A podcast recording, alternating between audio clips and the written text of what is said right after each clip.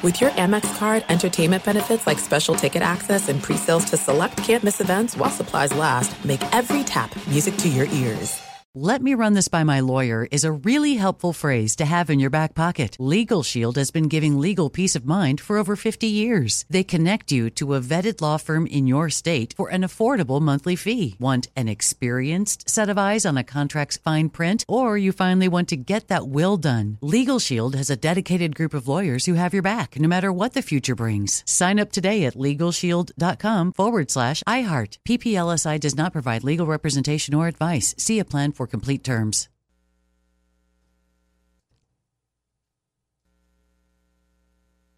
Hi, let's talk about Pro Plan Sport. Pro Plan Sport is advanced nutrition made to fuel strength and stamina in active dogs like yours. So, wherever your next journey together takes you, start it off right with the high performance fuel your dog needs to keep pushing you every step of the way. Pro Plan Sport. Learn more at ProPlansport.com. The volume. This week on Prime Cuts, Chad Millman, Sharp or Square. We've both been pretty hot recently. John Middlekauff on Lamar Jackson, Jordan Love, and Caleb Williams. And my top takes of the week.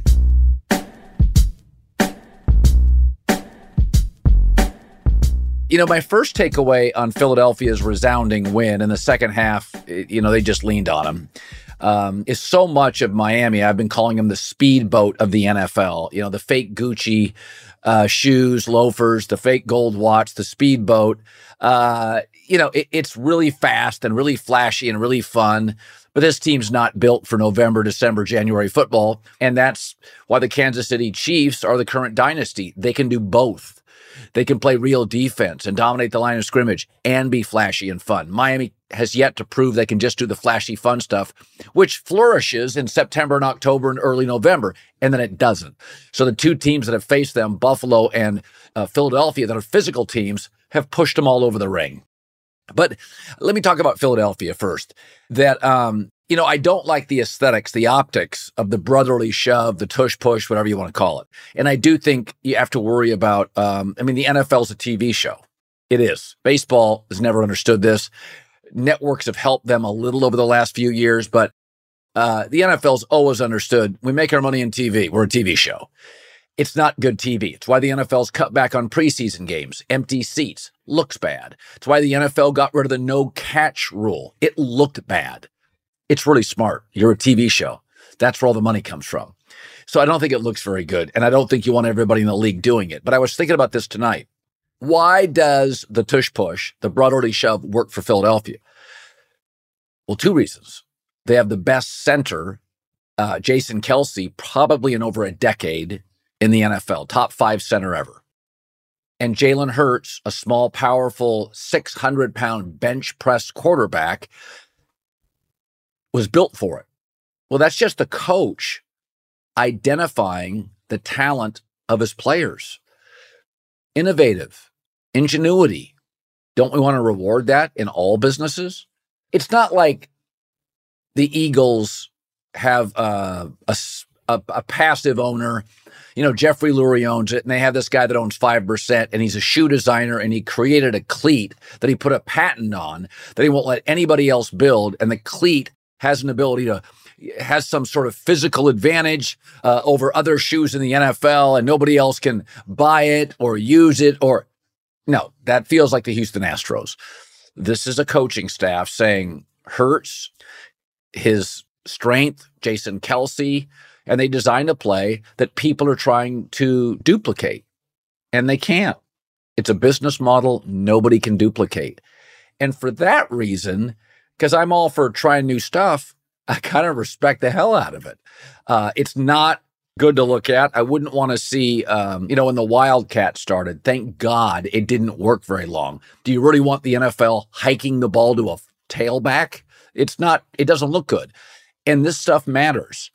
I mean, it, the, the commissioners that understand the television dynamic and baseball, you know, Bud Selig didn't. He was he was leaning into seam heads and traditionalists. They're not paying the bills. TV is. So I don't love the look of it. I don't love the look of it. I think it, you know, some teams are trying to duplicate it with six five quarterbacks and six six quarterbacks and skinny quarterbacks. It doesn't work, but it is innovative. There's a genius to it. It's a coaching staff identifying it, kind of like it, learning to like it. So uh, it was an upset weekend in the NFL as the Vikings, who played several levels above themselves, beat uh, the 49ers 22 to 17 at home. Surprising for a lot of reasons. The Vikings weren't very good this season. The Niners were excellent. And that Kirk Cousins historically shrinks in primetime games. He has a bad record on Monday Night Football and against playoff teams in his career and was about, after that first interception, was about as good as I think I've ever seen Kirk Cousins play. We also saw the Bills, big favorites, get beat uh, by the, you know, BB gun offense of the New England Patriots. A couple of small upsets, but four one win teams went on to win uh, this weekend. And it happens in the NFL. The margins are much closer. It's why the NFL is so much more popular than college football. It's because you go into a college football weekend and, you know, if you get two upsets, it feels really special in the NFL, you get weekends like this when teams that are going nowhere beat teams with a really good shot to make the Super Bowl. Um, you know, again, I said this today on FS1. I don't think less of the Detroit Lions getting clobbered by the Ravens. NFC teams are one in 16 against Lamar Jackson, right? Like if you've never played against Lamar Jackson live, it's a shock to the system. You get avalanched. Uh, the way to beat a Lamar Jackson, a team like that is, you know, you, you play them repeatedly and, and, can figure out the Rubik's Cube a little on how to slow down Lamar Jackson. So, you know, I don't think anything less of the 49ers. Uh, I think the 49ers, when they have Trent Williams back and, and Deebo Samuel and I have a complete unit, they won't be playing. Uh, there's a good chance they will be playing a playoff game or two at home. Uh, but needless to say, this just happens in the NFL. I, and I do think there's one thing to worry about if you're the 49ers. So they've been kind of injury plagued, not ravaged, but injury plagued for several years. It's a, it's becoming an older team. Trent Williams and Kittle, uh, Bosa's got some, you know, a lot of physicality and miles on those tires. There's a lot of, uh, you know, uh, the linebackers they've been in the league for a while. And so as you get older, you have more injuries. You just hope collectively everybody's ready to go uh, by the playoffs. But last year, uh, the defensive coordinator was DeMeco Ryans. So he is a former player, very good. He was a quick rising star as a coach. The Niners named him as like, uh, you know, defensive coach, linebacker coach, coordinator, head coach, Texans. Uh, I mean, it was four or five year period, he flew through the organization of the 49ers. And I can remember like his third year, people saying, Oh, this guy's going to be a head coach. And you're like, he was just playing years ago. He didn't go to the college level. He didn't bounce around the league. He coached for one team, the Niners. Quality control on defense, linebacker, defensive coordinator gone. And he's been excellent so far with the Houston Texans. Steve Wilks college head coach for a year, losing record, NFL head coach for a year, disaster, was fired. Uh, then went to Carolina interim. But Steve Wilks bounced around college and pro coaching forever, a lot of jobs, a lot of cities, uh, was not a rising star. And like we've all had, most of us have had like one boss that's just exceptional. I mean, I've been in this business 30 years. I've worked with some really good people haven't had, you know, only a couple of like, wow. And they usually are in and out of the building quickly, right? It, it's, it's rare for anybody in any business. You know, you see sometimes you have a coworker or a boss and you're like, wow, they're a visionary. That person, she's great. He's great. Uh, they just, and that was DeMeco Ryans flew through the Niners organization, first team he coached with, and he was gone, head coach. Um, and so I think they're just not as good. I noted this several times on FS1. Uh, they're not as good in the red zone defensively as they have been in previous years. And it's, I think that's a coaching thing. You know, we always talk about offensive coordinators, but we, we rarely talk about big leaps with defensive coordinators. Dan Quinn for the Cowboys has certainly been excellent. Uh, but I mean, if you look at the Vikings tonight, I mean, Kirk Cousins in that offense, 452 yards with an average O line, no Justin Jefferson. They moved off Dalvin Cook. and they passed for almost 380 yards, 6.8 yards a play, 24 first downs, eight for 13 on third down. You know, you lose DeMeco Ryans, they've lost their edge. They're not, the Niners are not as good situationally coaching on defense. Uh, Brock Purdy was, you know, now we've seen Brock Purdy last couple of weeks playing from behind. And, you know, it's not quite as special as I've said many times. Uh, I think Brock Purdy's good. And I thought tonight you saw Troy Aikman pointed this out. Brock Purdy six to seven times throws the ball down the field, higher risk throws, and throws it accurately a lot.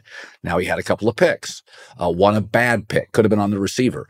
But I, you know, I've said this about Jordan Love. He just can't throw the ball down the field. He's completing 38% of his throws, 10 plus yards. Like Green Bay's got a problem at quarterback. Brock Purdy moves well enough, throws the ball aggressively down the field, and for the most part, very accurately. But there's a big difference in this league playing with a lead and a run game at home and trailing the entire game on the road.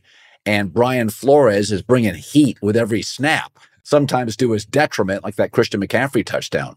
But that's a different ball game. Playing from behind, uh, you've got to throw. Everybody knows it. Brian Flores tends to be hyper aggressive. Just a different ball game. And so there's very few quarterbacks in my life that you can't distinguish a difference between they're playing with a lead or trailing. I think Brady was one of them. Elway was one of them. Patrick Mahomes is one of them. And I can't think of a fourth. Another topic I had today is um, I thought it was a gutsy move. One of my favorite things about Dana White in the UFC is sort of this quality that he is willing to put himself out there and be completely vulnerable and be hated uh, during COVID, you know, a lot of people, the media was really pushing back when Dana White went and leased an island. And he just said, I don't give a rip. I, I, I don't think my fighters are in peril, in danger. I'm going to go to an island. And he was right. 35 year old athletes were not in danger. Kids were not in danger, despite what the media wanted to claim. And so Dana again took a big swing recently with Bud Light. So Bud Light, um, Real Men of Genius, very popular beer. Uh, and then they had a marketing pivot to something that I thought was for a lot of people, it was just, it was too much too quickly. Um, but I wasn't outraged by it because I don't know if I've ever had a Bud Light. I'm not a full outrage guy. And and one of the things I thought about is is the UFC fans have pushed back on Dana and Dana's pushback on them. Is that one of the things I've always appreciated about Dana, whether and Dana and I have gone back and forth on stuff whether Dana and I agree on things, he's totally upfront with me. I'm, i try to be totally upfront with him. He's confrontational. I can be. We've resolved any brief issues we've had, and we don't really have many because we. I think I really respect him, and he's always been good to me. But one of the things that happened, I so I went to three UFC cards this summer, and I knew Donald Trump was going to be at one or two of them. I knew that beforehand, but I wasn't going to let Trump, who I think's a buffoon and a narcissist, get in the way of my fun. And the reason being is there's an old adage, be less selfish. I don't believe in it. At the volume, I believe our motto should be be more selfish because more selfish means happy and less fake outrage. You don't, you don't really care what the marketing campaign for Bud Light is. He just needed something to be outraged by. Remember years ago, people outraged by the Dixie Chicks. Let's be honest, you didn't love their music. That's okay. Wasn't my cup of tea either is that when you're selfish, and by the way, you loved Michael Jordan. He was selfish. All you MJ fans, MJ didn't pass, punched the teammate. People called him an ass, difficult. You don't like LeBron. LeBron passes and elevates others. You loved Kobe and MJ. Tom Brady didn't let his backup have snaps. He wanted Garoppolo out of town. Selfish. I'm on, I'm on team Tom. Garoppolo shouldn't get snaps. Brady should get all of them. Do you want to win Super Bowls? Garoppolo's not the guy. Brady was. Do you want to win titles? Don't pass to Matthew Dellavedova. Take the shot, LeBron. Michael Jordan, take more shots. Kobe, take more shots. People look at selfish as mean. I look at selfish as often realistic and happy. I care about my wife and my children, my business, my employees, and a small group of friends. I go to UFC cards even if Trump is there. Why would I let Trump get in the way of my happiness? I'm going to be selfish and have fun. I took my cousin Matt and then my friend Eric and his kids. I didn't care if Trump was there. I would never vote for Trump. I'm not going to let Trump dissuade my plans, get in the way of my happiness. The athletes that we truly love are selfish. Brady, MJ, Kobe, Shaq. I mean, how many commercials does Shaq have? 600. You think he's worried about you? He's worried about his commercials in his bank. Good for Shaq. Shaq takes care of Shaq. Oh, for the record, Travis Kelce, who's dating Taylor Swift, who's worth like $4 billion. He did a Pfizer commercial and a Bud Light commercial. He's not pretending he's outraged. He's taking care of Travis Kelce and his business. I don't have to agree with it, but he's not faking outrage. He's being sort of selfish.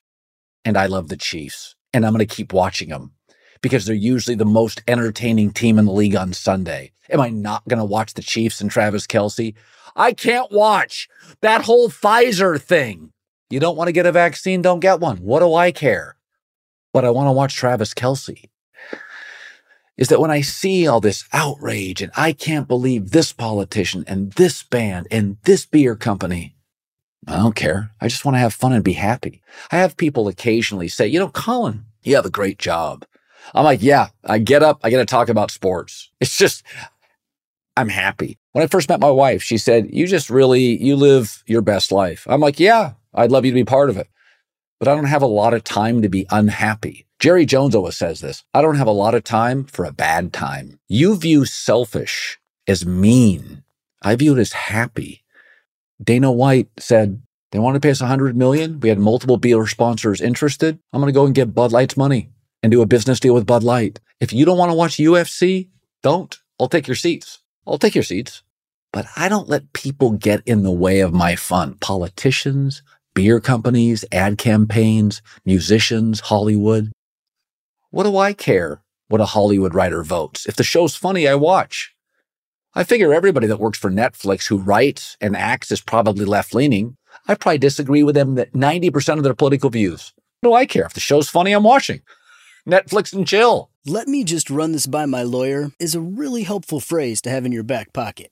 Legal Shield has been giving legal peace of mind for over 50 years. They connect you to a vetted law firm in your state for an affordable monthly fee. Want an experienced set of eyes on a contract's fine print? Or you finally want to get that will done? Legal Shield has a dedicated group of lawyers who have your back, no matter what the future brings. Sign up today at LegalShield.com forward slash iHeart. PPLSI does not provide legal representation or advice. See a plan for complete terms. There are some things that are too good to keep a secret.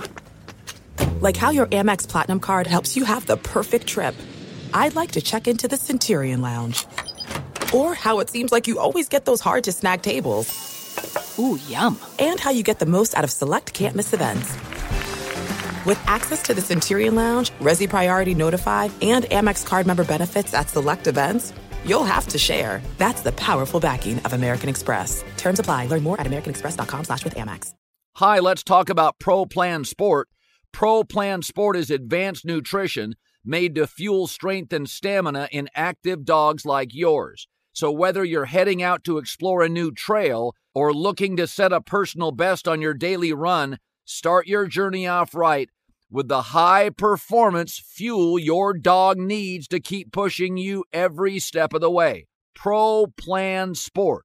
Discover the power of advanced nutrition for strength and stamina at ProPlansport.com. That's ProPlansport.com.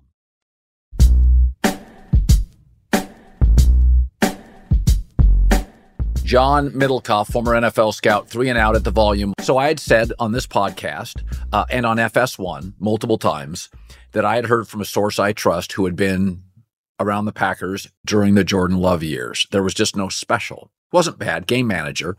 We saw how cautiously they coached him in the preseason. Um, we know they give their quarterback protection. They've got excellent backs, young but emerging tight end wide receivers. Today, he Jordan Love, again, if you didn't watch the game, you're like, well, one interception, a couple of touchdown passes. You know, he's like 20 for 28. Well, one of the touchdown passes was a deflection. The other one could have easily been intercepted. It was a jump ball and one of his biggest plays of the day was a dump off to a running back, and the Broncos defense surrendered 30 yards. is that it's it really becomes dump down stuff. I don't see him accurately, consistently throw the ball down the field. I I mean, now Russell Wilson's lost confidence. He missed on a four yard swing pass that he threw too low. He was like pushing the ball. That's a quarterback who's lost confidence. But I watched Jordan Love, and you're a former NFL scout. Like, I you can't. I don't see it. I don't see it at all. It, it's game managing four years in. Yeah, what I mean, do you see? t- today was ugly. Uh, obviously, Denver's terrible on, on defense. We, we've seen all season long, and like you said, the only plays they could really muster up to get any flow in their offense. I mean, early on, their offense was pretty embarrassing. Were screen passes, were screen, were schemed up, kind of wide receiver screens. yes, To me, the two the two touchdowns, like you said, if you just go to the box score, you're like, oh, I threw two touchdowns. I think Surtain picks that off 70% of the time, the one, the jump ball, and the other pick. But the majority of time that ball's tipped, it always lands in the defender's hands and he takes it 100 yards the other way. I So know. I, I'll give the Packers credit on this one, though. And we've seen teams be in position where they pick up the fifth year option when they shouldn't, or they don't pick up a fifth year option. They just let it play out like the Giants. They extended this guy on basically a backup quarterback contract. Remember, they Yep. gave him like $11 million over two years. They are going to be in position. They have some young pieces, right? You can still get a quarterback. You could easily put him back to the backup spot. Financially, didn't screw yourself. You took a calculated risk, but clearly the contract told you what they kind of believed in him, right? They're like, Yep. we're not picking up the fifth year option. We're not giving you some extension here. We'll give you $11 million going rate for a backup quarterback, three, four, five million dollars a year. Nothing crazy. If he's a backup quarterback, has to play an individual game, not terrible. But I think with every snap that plays out, probably pretty clear that uh they don't have their next Aaron Rodgers on their hand. Yeah, and so right now they're probably going to draft in the you know in the t- somewhere between twelve and sixteen. They're not they're not very good, Colin. I mean, they are the more you watch them, you're like, ah, this team five wins? Yeah, and so let's say they draft eleven. You could get. Uh, I don't think Bo Nix rises to that. You could get Penix potentially. You're not going to get Caleb or Drake Maye, but you, you could get the third or fourth best quarterback. And I think you know I will say this because I think they hit um, on receivers and tight ends in, in the last couple drafts. I like all of them. Then they got the Reed kid from Michigan State. I think he's from. Yeah. They added, yeah, they added another piece with Watson and Romeo Doubs. So they have good young receivers. Uh, if you go get another quarterback, you can bring a veteran in, spend some money, and bring a bring a veteran in now because you got a bunch of young kids at tight end wide receiver. Probably got to draft your next David Bakhtiari, but they don't have a lot of huge holes. So they usually go defense. Green Bay does in the first round. Probably time to go get another quarterback. Remember, if you hit on one of two, that's better than the league average. and the other the other thing, if you're a Packer fan, which probably feels because you're not used to this, it's going to be a long season. Look at the NFC big picture, right? Beside like the Niners and the Eagles, yeah, obviously the Lions are got exposed a little bit today, um, a lot today. It- it's not like you you are playing in a conference with seven star young quarterbacks. So if you can within a year turn the thing over a little bit and just get to nine wins, you can compete to be a wild card. Rams, Absolutely. Seattle. You watch some of these teams you know they they are not the, the- the drop off after the top two teams roster wise in the NFC is not like the AFC because Hey. let's face it, we talked about the Chargers. They get the right coach, all of a sudden they're an 11 win team next year, right? right. Hey, Brock Purdy right now and uh, Geno Smith. Those Exactly. are playoff quarterbacks, right? Like, so the NFC is very watered down. I want to talk about um, the early game of the day, and it was my kind of favorite pick. I really like the Ravens at home against Detroit. Now, Detroit's not the Detroit of the last three years where Goff, last two years, where Goff can only win at home, only on the dome, only a certain way. It's a different team. It's a great O line they can run. I thought it was a bit of a snake pit. I did not like this matchup for uh, Detroit. Baltimore's a tough place to play. And I said, I think I told you this last week, I thought Baltimore's first half in London against Tennessee was the best half of football I've seen any team play in the league. I think Lamar right now is playing easily the best football. And for all the things the Ravens do well, they haven't in the last six, seven years been a great wide receiver organization, the opposite of the Steelers. Um, you know, but Zay Flowers, Odell, uh, I think uh, Lamar is healthy. He's got a contract. He feels uh, buoyed by that. I mean, I think he, he's playing with a ton of confidence. He's very happy now. That's not hanging over him. A guy that runs a lot and gets hurt. Is he going to get paid? He's paid. He's happy. I I don't think less of Detroit today. I think San Francisco and the Ravens today, and then Kansas City after what I saw, but I'm tempering it because it was the Chargers defense. I think Baltimore's a great football team right now. I don't think Harbaugh's a special teams guy. The defense top five, the offense top five, and Lamar. You know, con- contracts do different things to different people. I think Lamar, it's really helped him because there was that. Eh, he, now he can play full speed. Now he play. Listen, man, if you run around, you've been banged up, and you're staring at three hundred million dollars, and I'd be like, you know, if I was staring at three hundred million dollars at twenty six years old, right? You'd be like, I got, I got, I'm gonna run out of bounds on this one. He's playing with like, hey, I got my money. I'm just gonna go win games. I think Lamar right now. I'm, I'm serious. There are a lot of Sundays. He's the second best player in the league to Mahomes. I think he is so good right now. Well, well, two things. Knowing some people there, I know last year when it got weird, they never thought it was that weird because they really trusted the guy. They've all the people that have been around him the whole time, his character, everything that he stood for. They understood that the contract situation was kind of its own little thing and it was throwing him off. But they always, when football, like football came first for Lamar, obviously this year, think about that division, two contracts, Deshaun Watson, that thing's been weird nonstop. Shoulder injury, today injury. It just feels, and their team, talent wise, is every bit as good as these top teams. But the Deshaun Watson situation is all just just out of whack. When you look at the Ravens today, they showed up like Mike Tyson in his prime. That that thing was over in the first quarter. It was a yep. knockout blow. To me, if I was doing a little herd hierarchy AFC, I would still have the Chiefs one. They've earned it. Like they're just the resume of all those guys and their coach. I would have the Ravens too in the AFC though. Yeah, the way they're playing, like. and and like we talked about earlier, if somehow if I'm the Ravens, like getting those home games, I do not want to go to Kansas City. Obviously, they have one less loss than you right now, but you know, Kansas City's probably a 14 and 3 team. You got to keep stacking these wins because I do think the home field advantage for a team that, and let's face it, the other elephant in the room is Lamar hasn't had that much, really hasn't had any postseason success. So that's an element too. Going to Kansas City, I, I got to do everything humanly possible to try to get that one seed because I'm with you. Lamar, is he the MVP right now? I mean, based I in the so. middle, end of October. I think he is, and I think again he's playing. He's playing with great confidence. Money can ruin players. It's made him a better player. Yeah. Um, and by the way, this team, this receiving group, they're only going to get better. They've only played six games together, right? Like like Odell's new. Um, uh, they didn't. You know, last year Lamar's not healthy. Now they got the rookie wide receiver. It's like, oh, they're good now. He does. By, we also said this. That's the fastest team in the league right now. He doesn't get enough credit. Mahomes didn't save Kansas City. He just elevated them, right? The Ravens were dead before Lamar. John Harbaugh's yeah. career was heading in the wrong direction in Baltimore. I'm not he would have got a job somewhere else.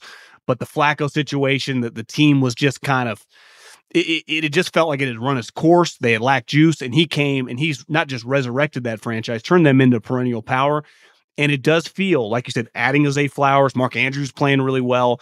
The scheme with Todd Monken, like I, I was nervous that they were gonna try to get away from what they do well, right? But they've kind of integrated a more explosive passing offense, yet he's still very active as a mover, right? I wouldn't yeah. call him running like he did in 2019, no. 2020, but his his activity level as an athlete is still there and it throws you. He had a touchdown today I think to go up 21 nothing kind of scrambled around. It was just, I, I, don't know who else had that in the bag in the NFL.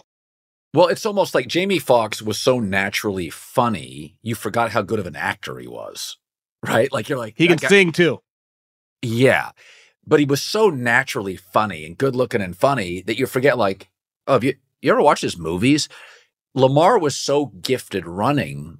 I don't think we've ever given him credit. Shit in the pocket. But for the record, He's the other guy in the league. Sidearms it. Running left can throw it. Can go the deep ball. Can run right. Like a lot of guys when they move, Mahomes and Lamar, when they move, their accuracy doesn't dip, which is hard, right? You're think about it. Think about it. you're moving, you're going up and down. Lamar moving, his feet are good. I just when I watched that game today, it's one of those Detroit's better than that. If they played in Detroit, it would be better. But Detroit looked a little plodding. Baltimore looked like a track team. USC close lost. Once again, uh, the defense couldn't make a stop.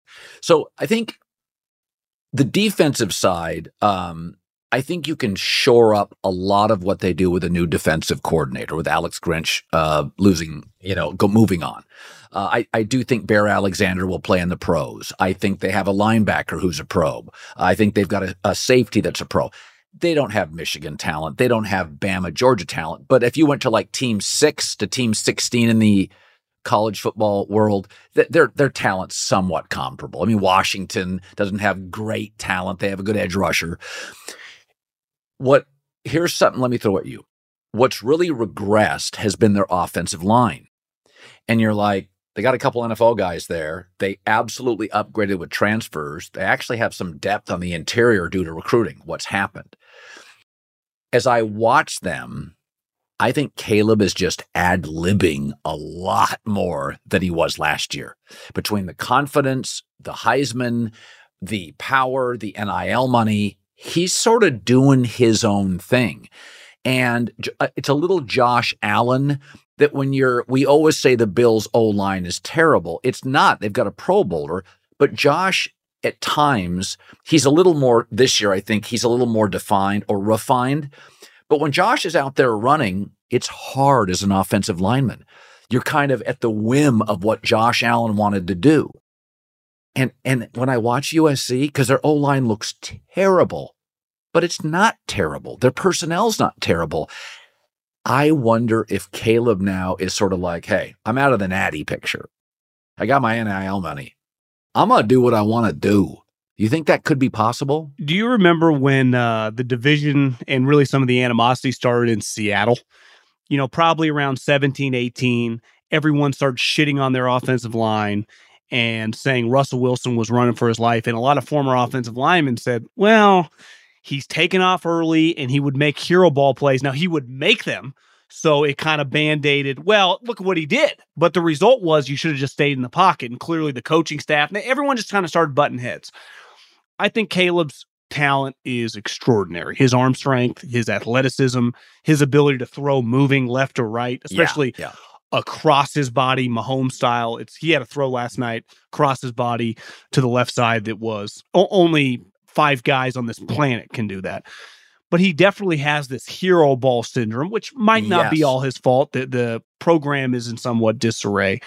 I do think, and I get this a lot because they're like, "Oh, your boy, he's hyping Caleb up again." And I and listen, I'm guilty of this too. We kind of anoint players as generational yeah. talents or all. He has generational capabilities from an arm standpoint, but as a prospect, like if you go Luck or Elway or Manning, he's short relative right. to those guys. Like the great prospects have all been six four to six five, right? Yeah. And he's I talked to a guy who's been around them, thinks he's a shade under six foot one, but right. he's built like a tank.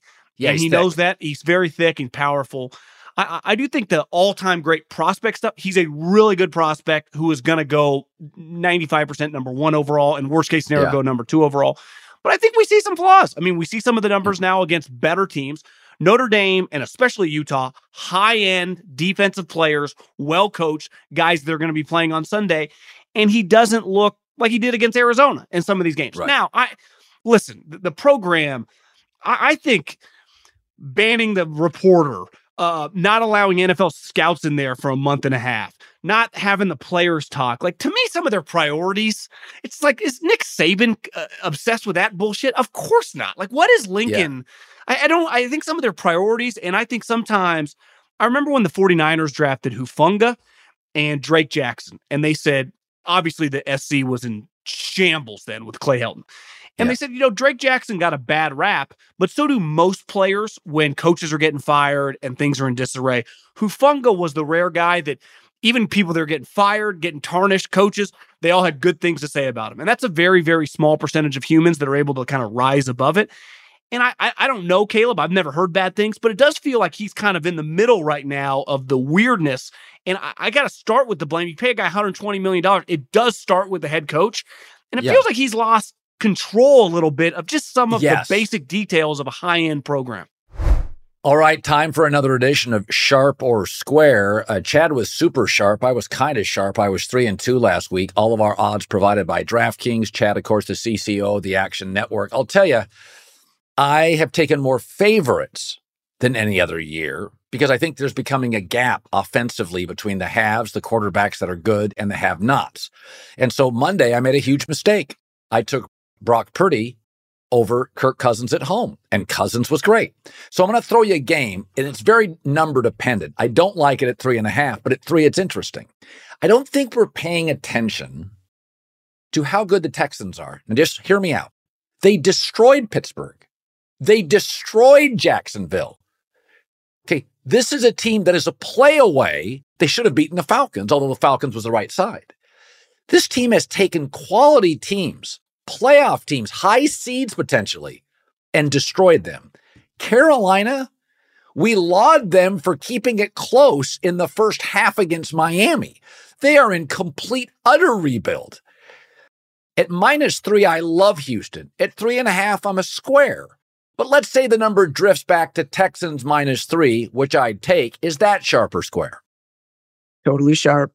The wise guys have been on CJ Stroud from the beginning. And when I say from the beginning, I mean March. There's nobody in the professional betting community who spent a lot of time looking at a tape and spent a lot of money betting on the NFL draft who thought, oh, yeah, I like Bryce Young over CJ Stroud.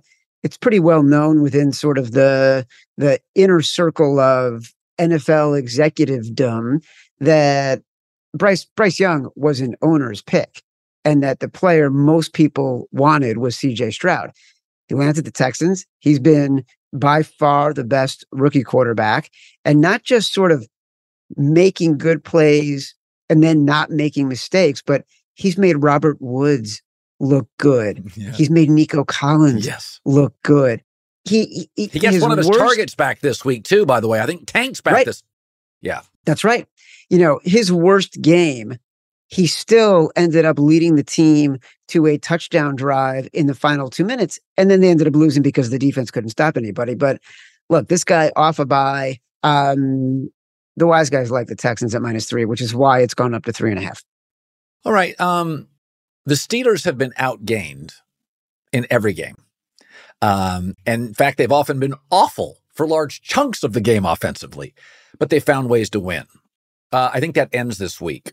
Uh, Jacksonville's a better team at two and a half. Uh, Jacksonville, I think, has a real shot. I mean, what's interesting about Jacksonville, three games in a very short period, on the road for two games. We were worried how they play against Indy they keep kind of busting up these trends because they're probably pretty good. Outside of Kansas City last year, where they felt a little overwhelmed, they kind of stack up with everybody when I watch them play. Minus two and a half, they're the side to me over the Steelers. Don't care about home and away. Weather's not a factor yet. Sharp or square?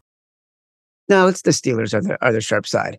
Um, it it all may come undone one day for the Steelers, but Mike Tomlin is the most profitable coach in the NFL against the spread the past 20 years. Mike Tomlin against teams that are over 60% winning percentage regularly wins at home as an underdog. Mike Tomlin as an underdog at home, 16 and 9 straight up. Forget about against the spread. We saw it last week. We've seen it, uh, against the Ravens. Um, this team is really weird because they played terribly in the first half. And then in the second half, the defense starts to grind down the offense a little bit. And TJ Watt, when he's on the field, it's just a different team, right? He tilts the field in the direction of the Steelers. We saw last week, the first play of the second half, interception, runs it back to the three yard line. It catapulted them to a win. I think the Steelers are better with Diontae Johnson back. It frees up George Pickens to be more of a threat downfield. It makes Kenny Pickett more comfortable. It's just a better offense. That said, the Jags are an interesting team. So I'm a little bit nervous about it. Like there have been times this year, Steelers against the Ravens, bet it. Didn't even think about it. Steelers against the Rams last week, bet it. Didn't even think about it. I don't know why. I'm a little more nervous about the Jags, but I'm still taking the Steelers, and that's the sharp side. All right, another game um, which I'm undecided now, but off a bye, offensive coach Joe Burrow against a San Francisco team now in a backup quarterback with no Trent Williams or Deebo. Sam Darnold is built for Kyle Shanahan, perhaps, but I'm not sure if he's built to be inserted missing a left tackle and one of their specialty players. If I get four, it feels like a slam dunk Cincinnati. At three and a half, probably still is. Uh, I'm undecided on it, but I've gone back and forth. J Mac and I talked about this on the air and off on FS1. I would think Bengals, anything over three would be the side, sharp or square.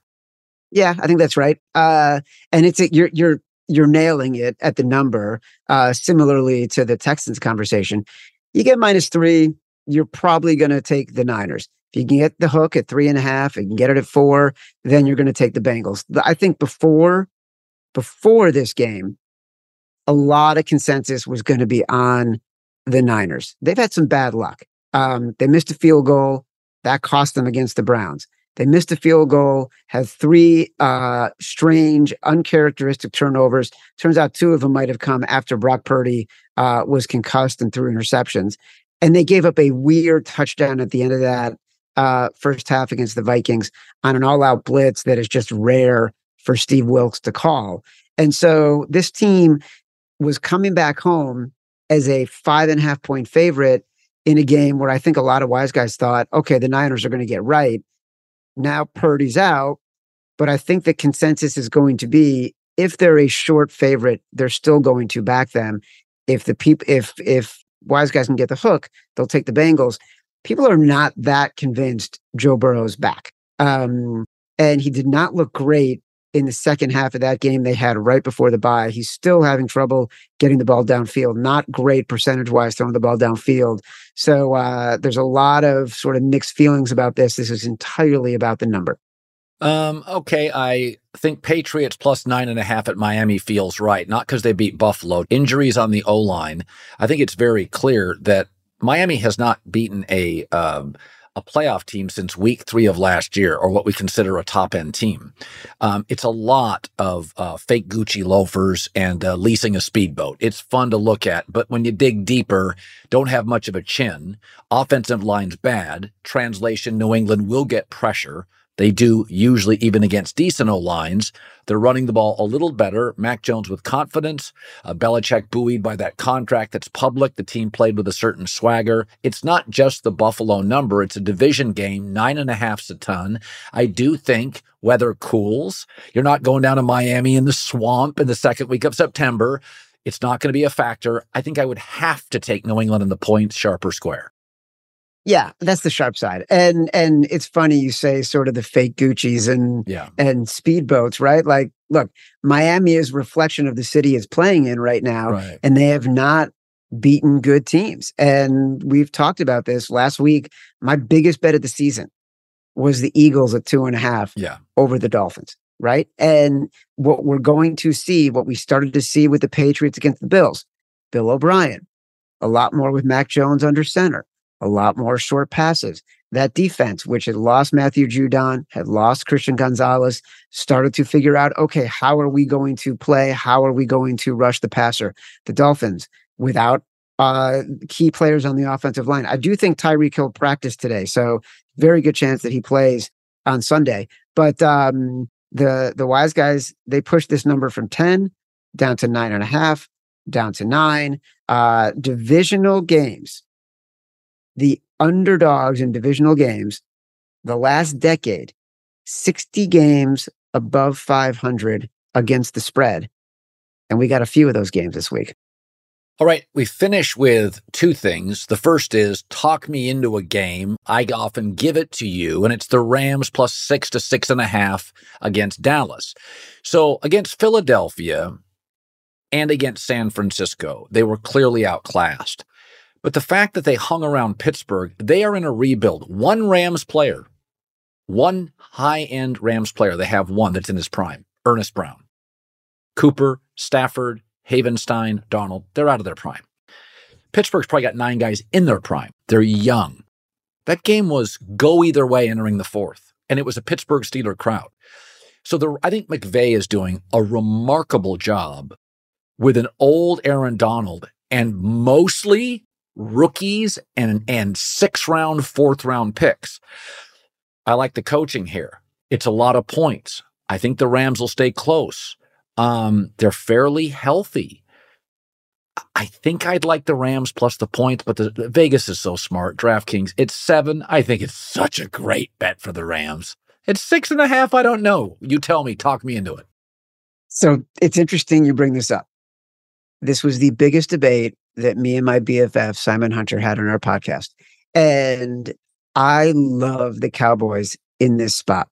Simon wants to love the Cowboys, but can't quite find the exact number. Like it's six, six and a half. It's basically lined right, like you just said. The bookmakers know what they're doing. We cannot find sort of a consensus wise guy opinion on this because the number is so right. I'm all in on the Cowboys for a couple of reasons. I think they're much more talented. I think I think I think Mike McCarthy's a terrible coach. And I think he is he is putting his team at a disadvantage inside the red zone. And I think over the course of his career, it has been proven that if any other coach was working with Aaron Rodgers, he probably would have more Super Bowls. Like he's just not a very good play caller. But the Cowboys defense is so good. Their pressure from just four players on the front line is insane. And the reason the Steelers beat the Rams last week is because of the pressure they got on a terrible, terrible Rams O line.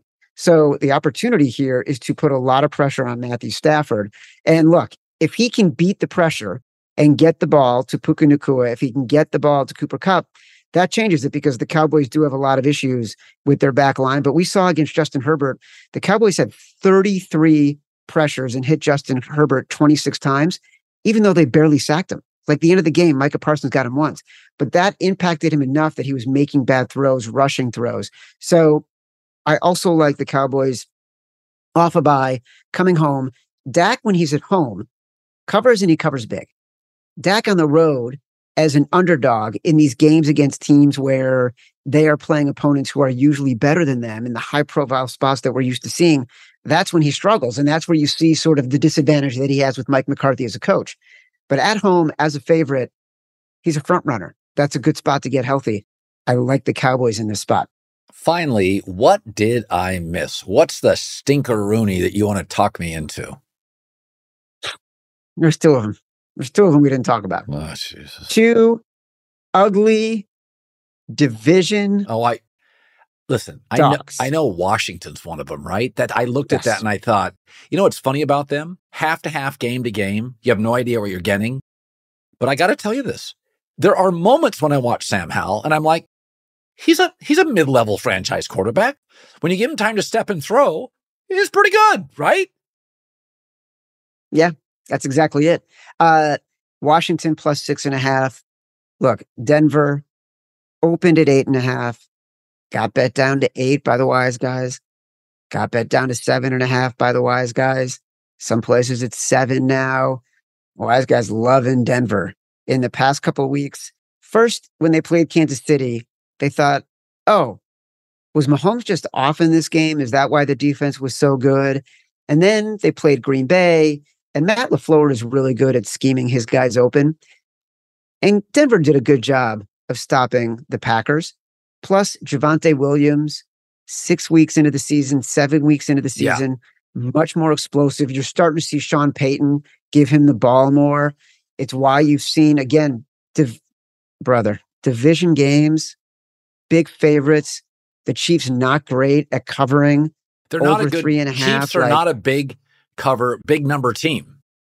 it's hard to cover big numbers when you're always favored by a big number, right? Like, so there's a little bit of a like self-fulfilling prophecy here where you get Patrick Mahomes as a short favorite and underdog. He's so good, he's going to win in those games. But if every game you're favored by three and a half to 10, it's hard to always cover in those games.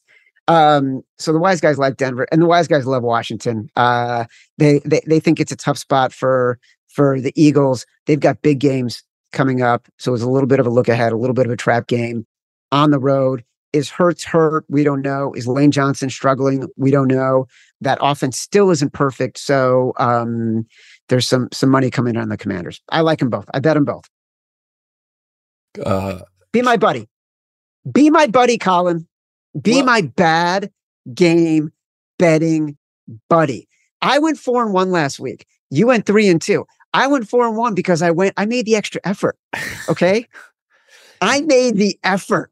You know, the downside to having taste is you won't, you won't go down to the stinkorama game, the dumpster game. Oh, is that what you're calling it? Taste? Is that is that how you're framing this? That that is a master class in narrative right there. I like it.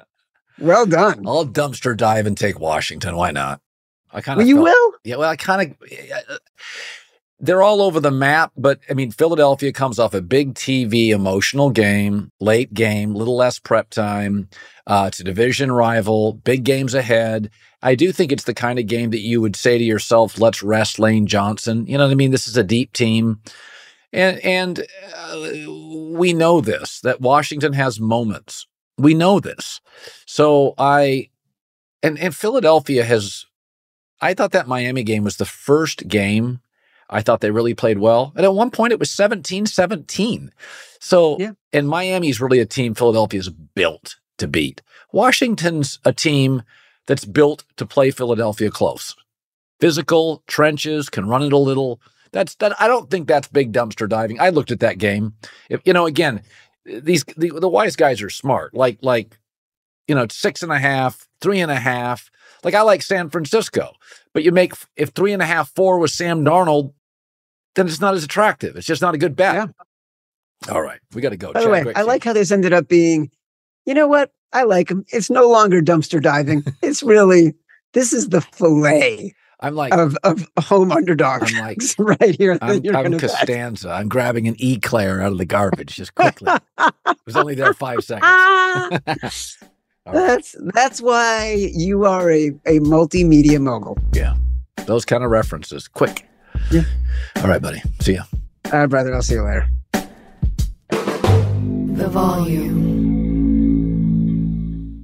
Let me run this by my lawyer is a really helpful phrase to have in your back pocket. Legal Shield has been giving legal peace of mind for over 50 years. They connect you to a vetted law firm in your state for an affordable monthly fee. Want an experienced set of eyes on a contract's fine print, or you finally want to get that will done? Legal Shield has a dedicated group of lawyers who have your back no matter what the future brings. Sign up today at LegalShield.com forward slash iHeart. PPLSI does not provide legal representation or advice. See a plan for complete terms.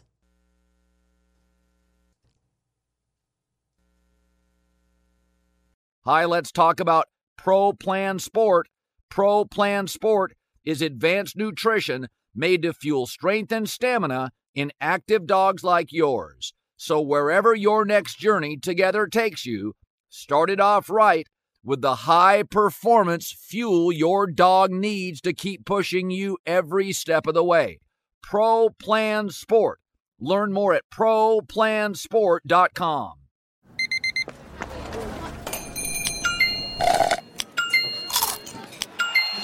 With your Amex card, entertainment benefits like special ticket access and pre-sales to select campus events while supplies last make every tap music to your ears.